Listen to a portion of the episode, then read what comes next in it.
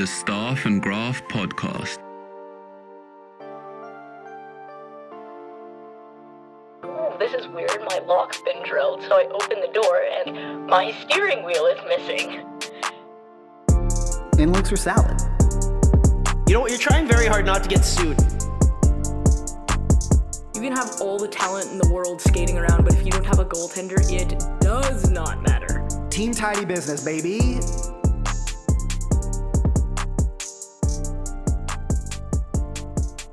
Welcome to the Staff and Graph podcast. I'm Rachel, and you're probably not expecting my voice. You were probably expecting Mikey's. He is um, recuperating from I don't know what he has, but with me in this super fun episode, we've got Jesse Marshall. Jesse, how are you doing? Doing well, Rachel. It's good to be here as always. Yep. And we've got Jeff Paterson, who covers the Canucks for Rinkwide Vancouver, Sekeres and Price. Uh, sometimes he's there for TSN. He's just kind of he is the Vancouver guy. J Pat, how you doing? the Vancouver guy. Uh, I'm doing good. Yeah, great to, to catch up with you. Thanks for having me on. yeah, of course. So I the reason we did this is so um Jim Rutherford and Patrick Allvin and many other people from Pittsburgh have now found themselves in Vancouver. Um, and there's been no no news around the Canucks of late, absolutely none. But they were also in Pittsburgh, and that's ironically the market that Jesse's in. So I thought it'd be kind of cool to to compare notes. JPAT kind of like what are you seeing, Jesse, what you saw, and how that compares to what you're seeing. So I don't know, Jeff, do you want to kind of just give us the you they've been there for about a year now. I think Yes. Patrick is a year tomorrow, if I'm not mistaken. Um, so. Yeah. Yeah, what are what are your impressions of the the year, kind of on the ice, off the ice? Like, what are the what is the sense that you get kind of from this management group? Well, I mean, just by way of introduction, I suppose for your listeners, uh, 22 years on the beat here, covering the Vancouver Canucks, born and raised in Vancouver, and really outside of six years that I lived and worked in Kamloops, uh, I have followed this team uh, growing up, and then obviously for the last two decades plus have uh, covered this team closely. Uh, have never seen anything like we have uh, just come through with the Bruce Boudreau ordeal. But beyond that, just the management style of the public browbeating of a head coach, and and and it goes back to the way that they were all hired and the timing of it and the order, uh, and none of it made sense then, and none of it really still makes sense now. Uh, you know, a page has been turned here, and I suppose if anything can come of this, and I'll give Rick Tocchet an opportunity to to try to be the guy that gets it sorted out here. But uh, you know, I- I just want the noise to be lowered a little bit, the volume. Uh, and this comes from a media guy that you know they're just giving us so many talking points, but um, yeah, I mean, Bruce never stood a chance. He was clearly never their guy, and it just it was so unfortunate the way that it all played out publicly. You know, as for management style, I think people here in Vancouver were excited about Jim Rutherford because of not only the Stanley Cups and the championship pedigree, but this reputation as a guy that just couldn't, st- you know, stay patient and couldn't help himself. Was making a trade a week, and like he's been on the job 13 months, and it's remarkable and to some degree ridiculous how little activity there's been. And there are reasons for that, obviously, with some of the contracts that uh, they did inherit. Uh, but still, but still, I, I think people have been pretty disappointed that uh, there just hasn't been more activity, and, and it, now it starts to feel like sort of paralysis by analysis. That you know they know they recognize that they've got to get some of these deals absolutely spot on, and certainly Bo Horvat's at the top of that list. And I'm not saying rush to judgment and just pull the trigger on a trade there, but at some point, if you need cap space and cap flexibility, you know, sitting and talking about it isn't going to make it happen. And so uh, there's just been this, I guess, inactivity is the word. And I think as we've gone here over the the past year, it's been pretty apparent. And and if it wasn't that press conference just over a week ago that started with the doctors, but then morphed into this crazy State of the Union. Uh, it was pretty clear for all to see that Jim is the dude in charge. That Patrick Allvin has the title of GM. I think he does a lot of the day to day, the phone calls to other GMs and sort of feeling teams out and those types of things. But make no mistake, the buck stops with Jim Rutherford. He's the president of hockey ops, and I thought he made it pretty clear to all uh, that he was asserting himself in that moment and. Uh, you know, he's taken some ownership. He had the apology for Bruce at the other press conference. There's been a lot of press conferences here of late. Uh, yeah, that's, that's where I say bring the le- you know just bring the noise level down. Uh, I hope that they aren't in a position where they have to change coaches again because two and thirteen months is uh, too many, quite frankly. So. Uh, yeah, I mean, there's just been a ton to chew on, but ultimately, the on ice product is unacceptable, has been for too long now, and we'll see with the new head coach and you know their head coach if they can finally start, as Patrick Allvin likes to say, brick by brick, uh, move this thing in the right direction. Yeah, like Jesse. I mean, Jay, Jay Pat, you you talk about Tocchet, and he's kind of their guy. And I think you look at it, it's basically like, okay, we're bringing in like Derek Clancy, who was in Pittsburgh. You got Scott Young, who was in Pittsburgh. Frank Golden, who was in Pittsburgh. So whether it's like the scouting department, the development staff, the, the management, the coaches, like it just seems like we're just gonna bring everything from from Pittsburgh here. Uh, the problem, and I don't know how many people have noticed this, is uh, Vancouver doesn't have Sidney Crosby or Evgeny Malkin. Um, so Jesse, like, what is what is how do you see Tocchet working, especially like with the whole JT Miller whisper thing that's that's being floated around right now? I, I really do think, Rachel, that that's uh, a sort of a piggyback off of Rick Tocchet's work with Phil Kessel here, right? I mean, Phil Kessel always had this reputation, correct or not, of being this like aloof talent that you could never rein in, right? he was going to fly the zone, not really play all that physical, do like some annoying things. But he's also going to probably score 50 goals. And I think what Rick Tocchet did was was sit down and find like sort of our harmonic balance between what Mike Sullivan wanted. He was the translator, Rachel. He translated what Mike Sullivan wanted to Phil Kessel in a way that Phil Kessel would respond to. And it was sort of like a player's coach kind of a guy. Uh, and then the work that he did, I have to be honest with Phil Kessel on the power play was was phenomenal. He got Kessel to take the puck, Rachel, and walk it off the wall and into the slot. And so many things happen when you do that. You have passing options that open up. Uh, you know, you you you uh, uh, clear shooting lanes for a guy that has one of the best shots in the National Hockey League, and he got so much more out of him. I think, but that's such a specific situation, Rachel. Like, there's only one Phil Kessel, right? And Phil Kessel, uh, in that state that Rick Tocchet arrived in, wasn't the kind of player that was tearing the locker room to shreds right he wasn't uh, everyone loved him right it just needed a little bit more out of him individually and i don't know that the jt miller situation right now is all that similar to him when i see him like really upset on the bench you know he's you know i think there's been moments this year where you've seen he just he, there's been some anger with him and, and I, I don't equate these two things to be the same so i think it remains to be seen as whether or not this is going to work but i think a lot of this comes from the work that he did with Kessel. It was supremely successful and they had a phenomenal relationship. But is that replicatable? Is that personality based? I think we're, we're really we're about to find out the answer to those questions. J Pat, what do, what do, now that you hear that assessment of it from somebody who's kind of I guess like saw that, what what do you think? Because you know JT Miller kind of I think better than a lot of people do, right? You're you were in there day to day, like you said, basically since he's been here. Yeah. Um, and so when when you hear something like that, do you think like is it maybe a reach to say that Tocchet is going to be the JT whisperer, or should we even be concerned like that they had to hire a whisperer for a guy whose contract right. hasn't started? Yeah, and I think that's the starting point. But make no mistake uh, that those dynamics are at play here. There's no doubt. Uh, you know, one of the things I like about JT Miller is he's unvarnished, uh, a little rough around the edges, and he has been a guy that's you know not been afraid to uh, sort of call it the way he sees it. And that first year he was here, uh, he was good. The team was really good up until COVID hit, and and and then obviously last year with his 99 points, uh, but it has not gone particularly well. And uh, just for a lot of the things that Jesse outlined, and you know, the outburst, the public one uh, on the ice, uh, you know, Collin Delia behind the net there with the oh. in Winnipeg, like you just you can't be doing that kind of stuff. And, and so I think uh, the question is.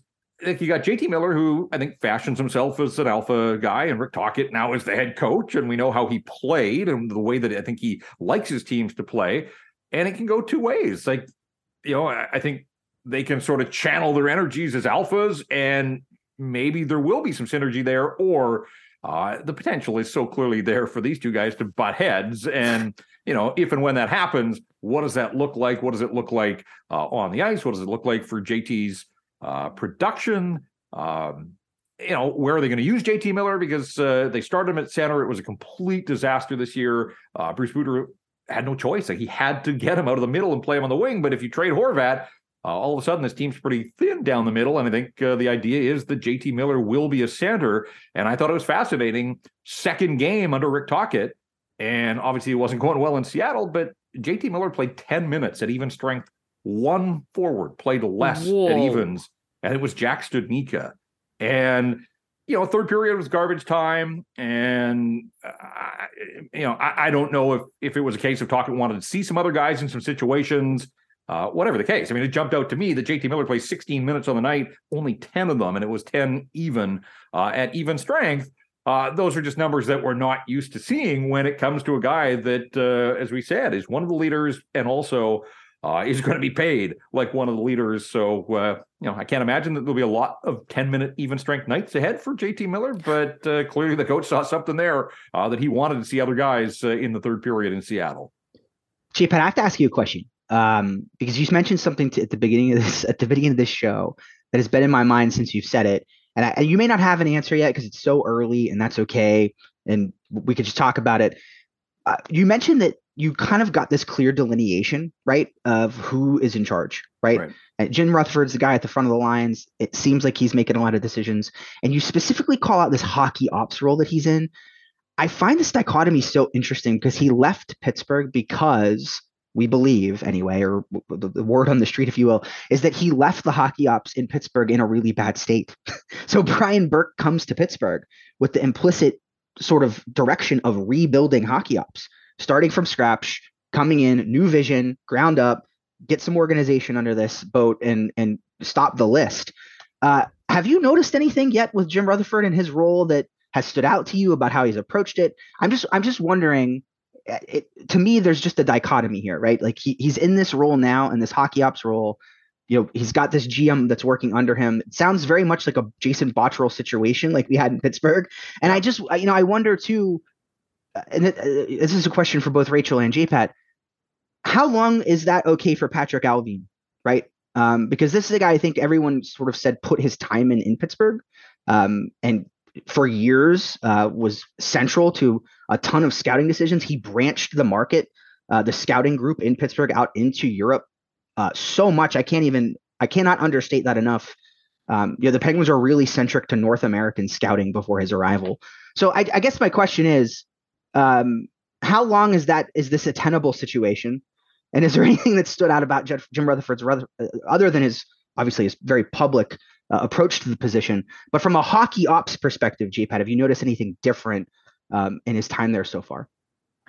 Well, the one thing we haven't noticed, and sort of coming at your question a little backwards, is uh, you know Patrick Allvin just hasn't had much of a public profile, and I think that's partly by design. I don't think that that's his favorite part of the job, but uh, in a hockey market like this one, when you're a GM in a Canadian market, you, you have to have some visibility. It's just, it's, sorry, it comes with the territory. People have questions. The media got questions and want answers.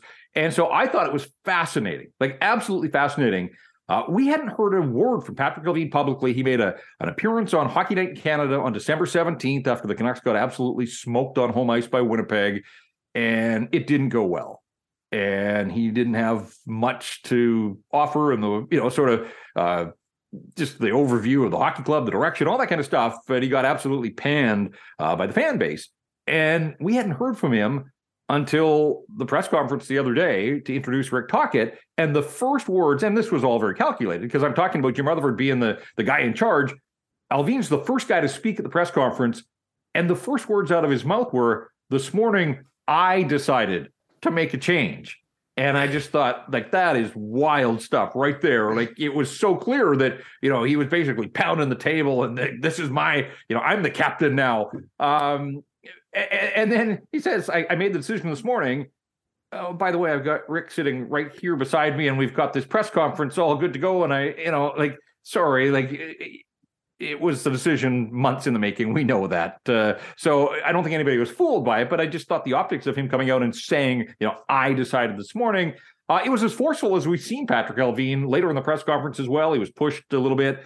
Uh, you know, I think part of the issue here is and Rutherford has stated it, and this was really the first time that Patrick had addressed it. Look, there hasn't been a lot of winning in Vancouver, and obviously they've never won the Stanley Cup.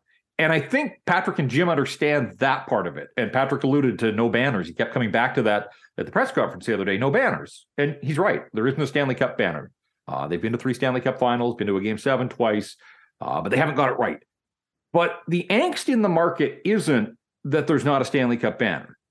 That's the end goal for everybody. People want to see the Canucks win a Stanley Cup. But the frustration of the fan base over this dark decade, there hasn't been a home playoff game at Rogers Arena since 2015. Like the only time they've been in the playoffs was when they got invited to an expanded tournament in the bubble in Edmonton, and they had some success. But in terms of Canuck fans being able to buck up and go and watch a playoff game at Rogers Arena, 2015, Bo Horvat was a rookie. And that's the last time, and it's not going to happen this year. And it probably won't happen next year. And if it doesn't happen next year, like that's the spring of 2024, like we're talking 10 full years between. And so it's just that all the shortcuts of ownership, You've probably heard those stories. The fan base is upset that a team that's been down this long, that's been spending to the cap, that's been doing these win now, moves, like there's just been nothing that has indicated from any of these management groups a willingness to step back and do it properly. And the fan base is totally on board. Like this idea that the fan base won't accept it, they've accepted the past decade and have, you know, just been smacked around.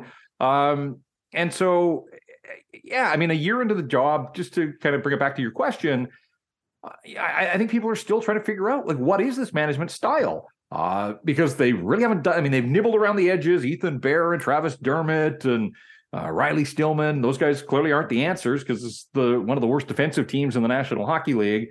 And you know they made a concerted effort. They went and they spent on Brock Boeser. They went and they landed Ilya Mikheyev. Uh, they committed JT Miller.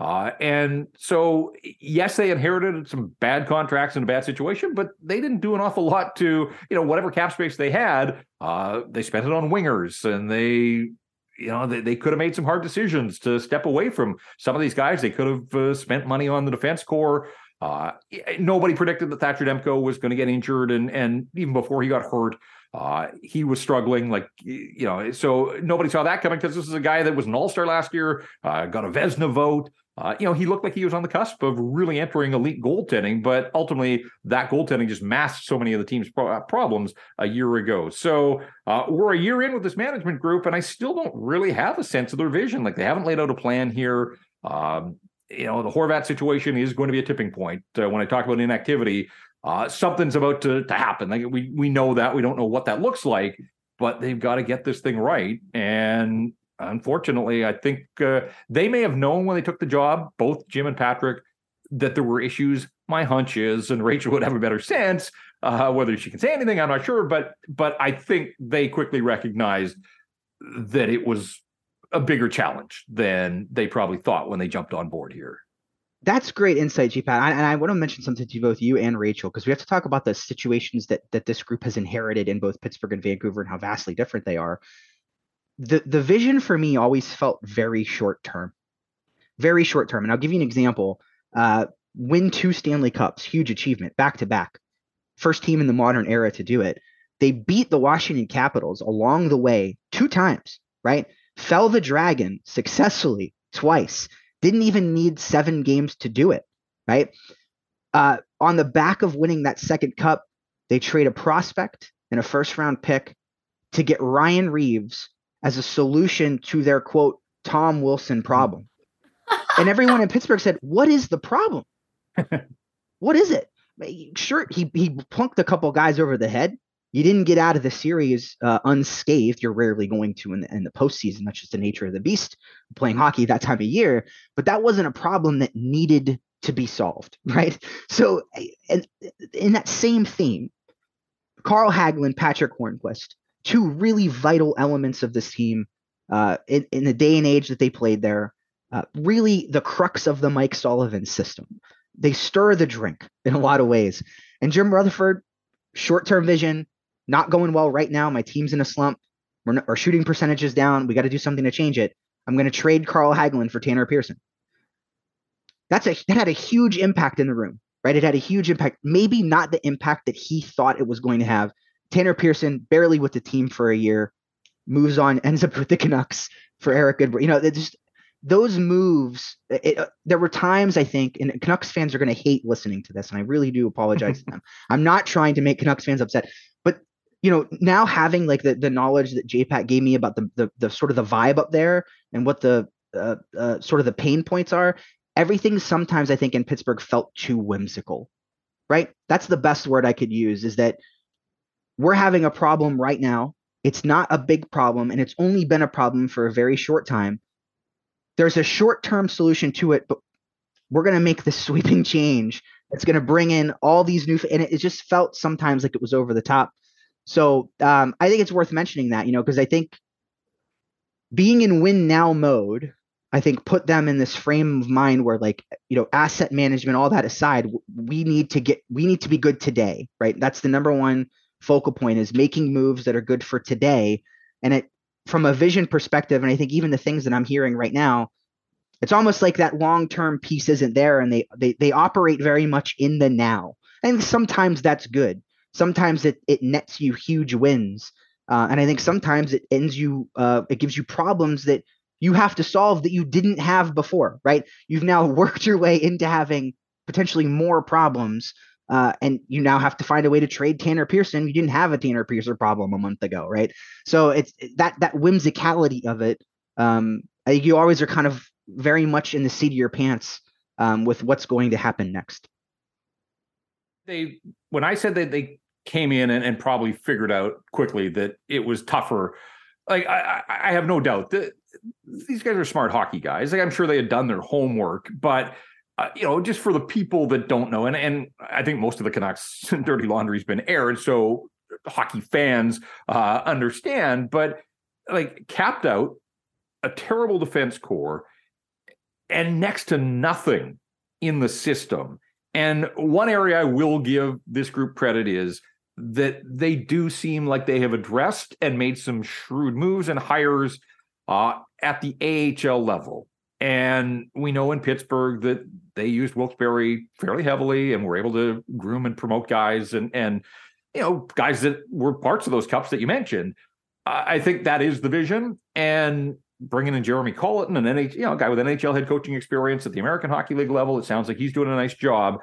But you know that doesn't turn over overnight, obviously, uh, and so I think that that's still a long game for them. But that's one area of the franchise that they do seem to be making some strides and some steps in the right direction. They've devoted a lot to player development, getting guys like Daniel and Henrik Sedin involved. Like that was a you know uh, that was a good move, um, and I think it is paying off. But uh, you know it's going to be a while still, just because uh, they haven't. You know, this is again when I go back to the frustration of the fan base for a team that was down, and people here would watch all these other teams weaponize cap space and take on bad contracts, but get assets and accumulate draft picks and all those types of things. And here were the Canucks spending the cap year after year after year, uh, not going to the draft table or the podium, you know, more than their allotted picks in a given year. And yet they were, a lot of years they were trading picks away and they're still doing it with, you know, to get out from under Jason Dickinson, having to, to peddle a second rounder to Chicago.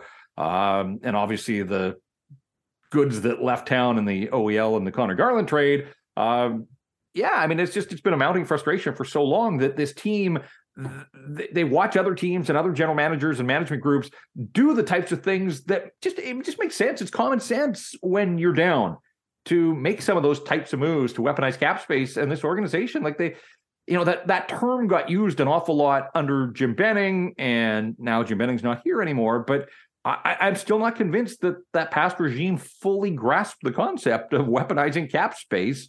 Uh, they kept spending all their cap space on on what uh, you know on a bad hockey club. So uh, it's a new group here, but at some point, like you can't blame the past regime. Like these guys were brought in, they were hired because what was happening here wasn't working.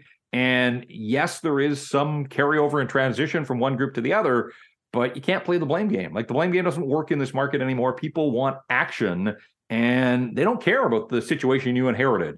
And it's been a year now. Quite frankly, I think it is long enough that you know you'd like to feel by now you'd have a vision of what they're they're planning to do. But Uh, you know, went through last year with the whole JT Miller trade talk. That never came to fruition. And then, you know, sort of out of nowhere, they re upped and committed to him. And so now everybody's on pins and needles just because uh, it's going to be Horvat. And through no fault of Bo's you know, he's getting squeezed. He's getting forced out of town and he's having the season that he's having. And so, again, it's just kind of round and round, so many things that don't make sense. But this is what happens. This is all sort of the result of bad fiscal management, uh, you know, on the previous regime. But as I pointed out, this group is culpable too with some of the signings and the commitments that uh, they have made in their first year on the job here.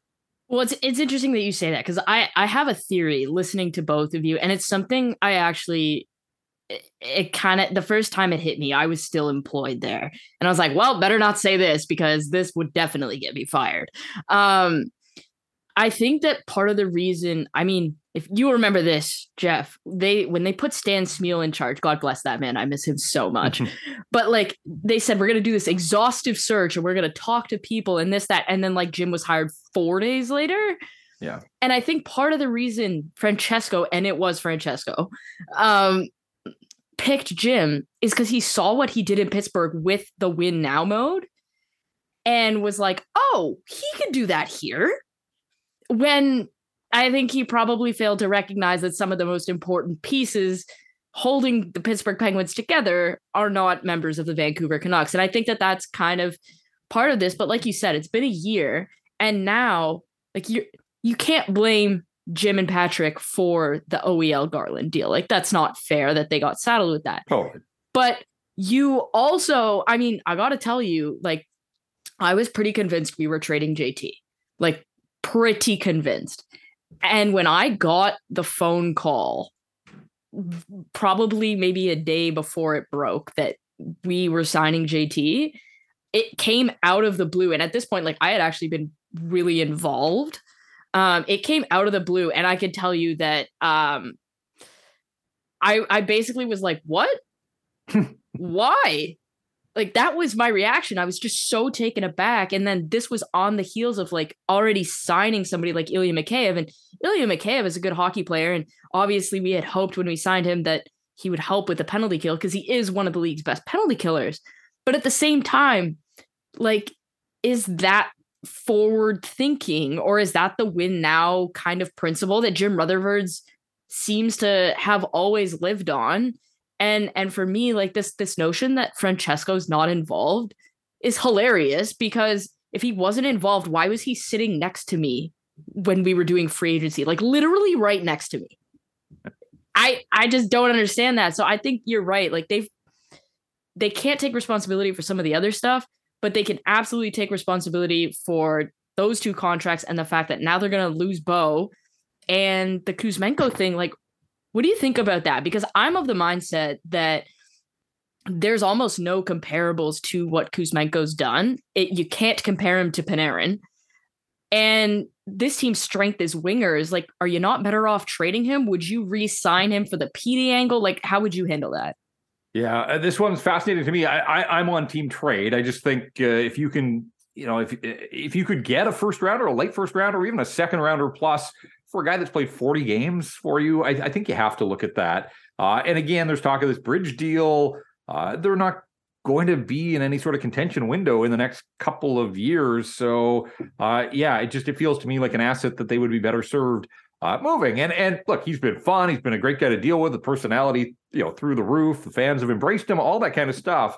Uh, but I, I, I, to me, I would see if you couldn't uh, find a team just because uh, you're right. It's so rare on an entry level deal. I mean, he's basically a free player against the cap uh, for any acquiring team for this year, at the very least. And the guy's got 21 goals.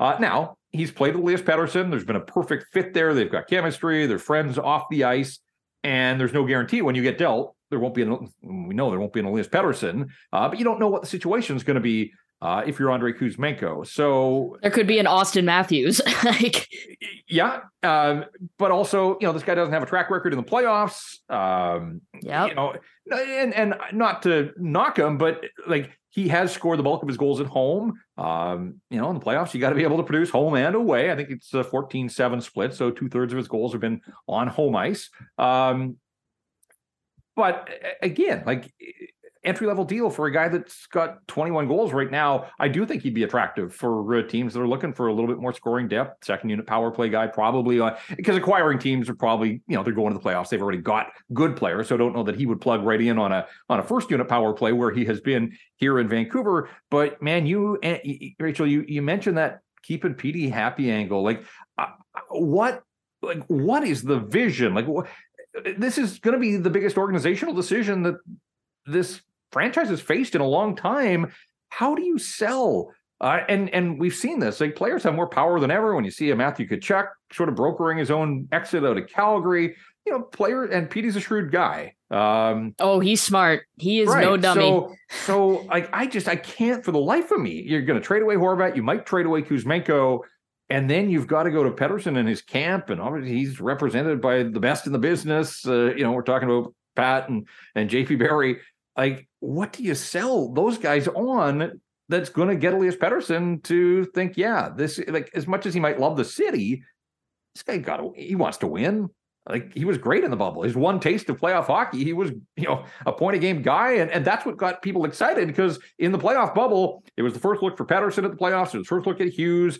Uh, Horvat was in double digits in goals. Demko, Bubble Demko, like you know, they came out of the bubble. They were one of the sexy teams in the NHL, and it's just it's incredible to think from there to here uh, how far it has uh, fallen off the map for this group. And and so yes, I I I can't even begin to think of what the the opening pitch would sound like from the Canucks to Elias Pettersson in his camp about some sort of long-term vision to make him stay. So that absolutely is front burner issue here in Vancouver and it is not going anywhere until it reaches a resolution. All right. Well, I mean that is like yeah, I've got my own thoughts on on what Petey may or may not do. um, and it would probably get me in a whack load of trouble if I publicized them. spill, uh, spill. but I think I think you kind of nailed it, right? You have to be able to sell your best player a plan so that they want to be there. And at the bare minimum, like even if the team isn't good now, you need to show that there's some level of um functionality and and foresight off the ice so that he says, okay, like if I resign here long term, I'm eventually going to have a chance to win. There's nothing worse than sitting there as a player wondering, like, never mind, am I going to win? Am I going to play meaningful playoff hockey at this point? And and so I think that's that's got to be like you said that's got to be talking point number one um well and i, I think wanna... quickly just too if if if you had a, a farm system if you had you know, one of the top prospects in the world waiting in the wings. And you said, like, just be patient. In two years, this guy's going to be here and he's going to burst onto the scenes they don't have that. Like again, the cupboards are bare here, so if you can't even sell the hope of kind of what's underneath him at the American Hockey League level, and the way it's going, they're going to be a middling team in the draft, and you know get a seventh or eighth overall pick, and and you're not likely to knock it out of the park there, even though it is a deep draft, and you might be able to find somebody uh, at that draft position. But that's why there's just so much talk in this market about tanking for Connor Bedard. Uh, you know, I, I don't think the bottom can ultimately fall out. And the other reality, uh, as somebody that's lived through it uh, in Vancouver, is the lottery balls never bounce their way anyhow. Uh, so, so there's not a whole lot of hope in that regard either. Us and us people in Toronto and Pittsburgh don't know what that feels like. But at the end of the day, uh, Jeff, we just want to thank you for for joining us. This has been super great, and um, you could check Jeff Paterson out. Uh, he has his rink wide podcast, pregame, postgame general coverage. He's on the Sekeres and Price show. He does a lot of great work. And honestly, um, I kind of like he put out the statement that the team um did not credential him and trust me i have my own thoughts on that but jeff does fantastic work and so um, if you're looking for proper coverage of the canucks he's the guy to go to and uh, thanks for joining us today jeff yeah no, it's a lot of fun uh, good discussion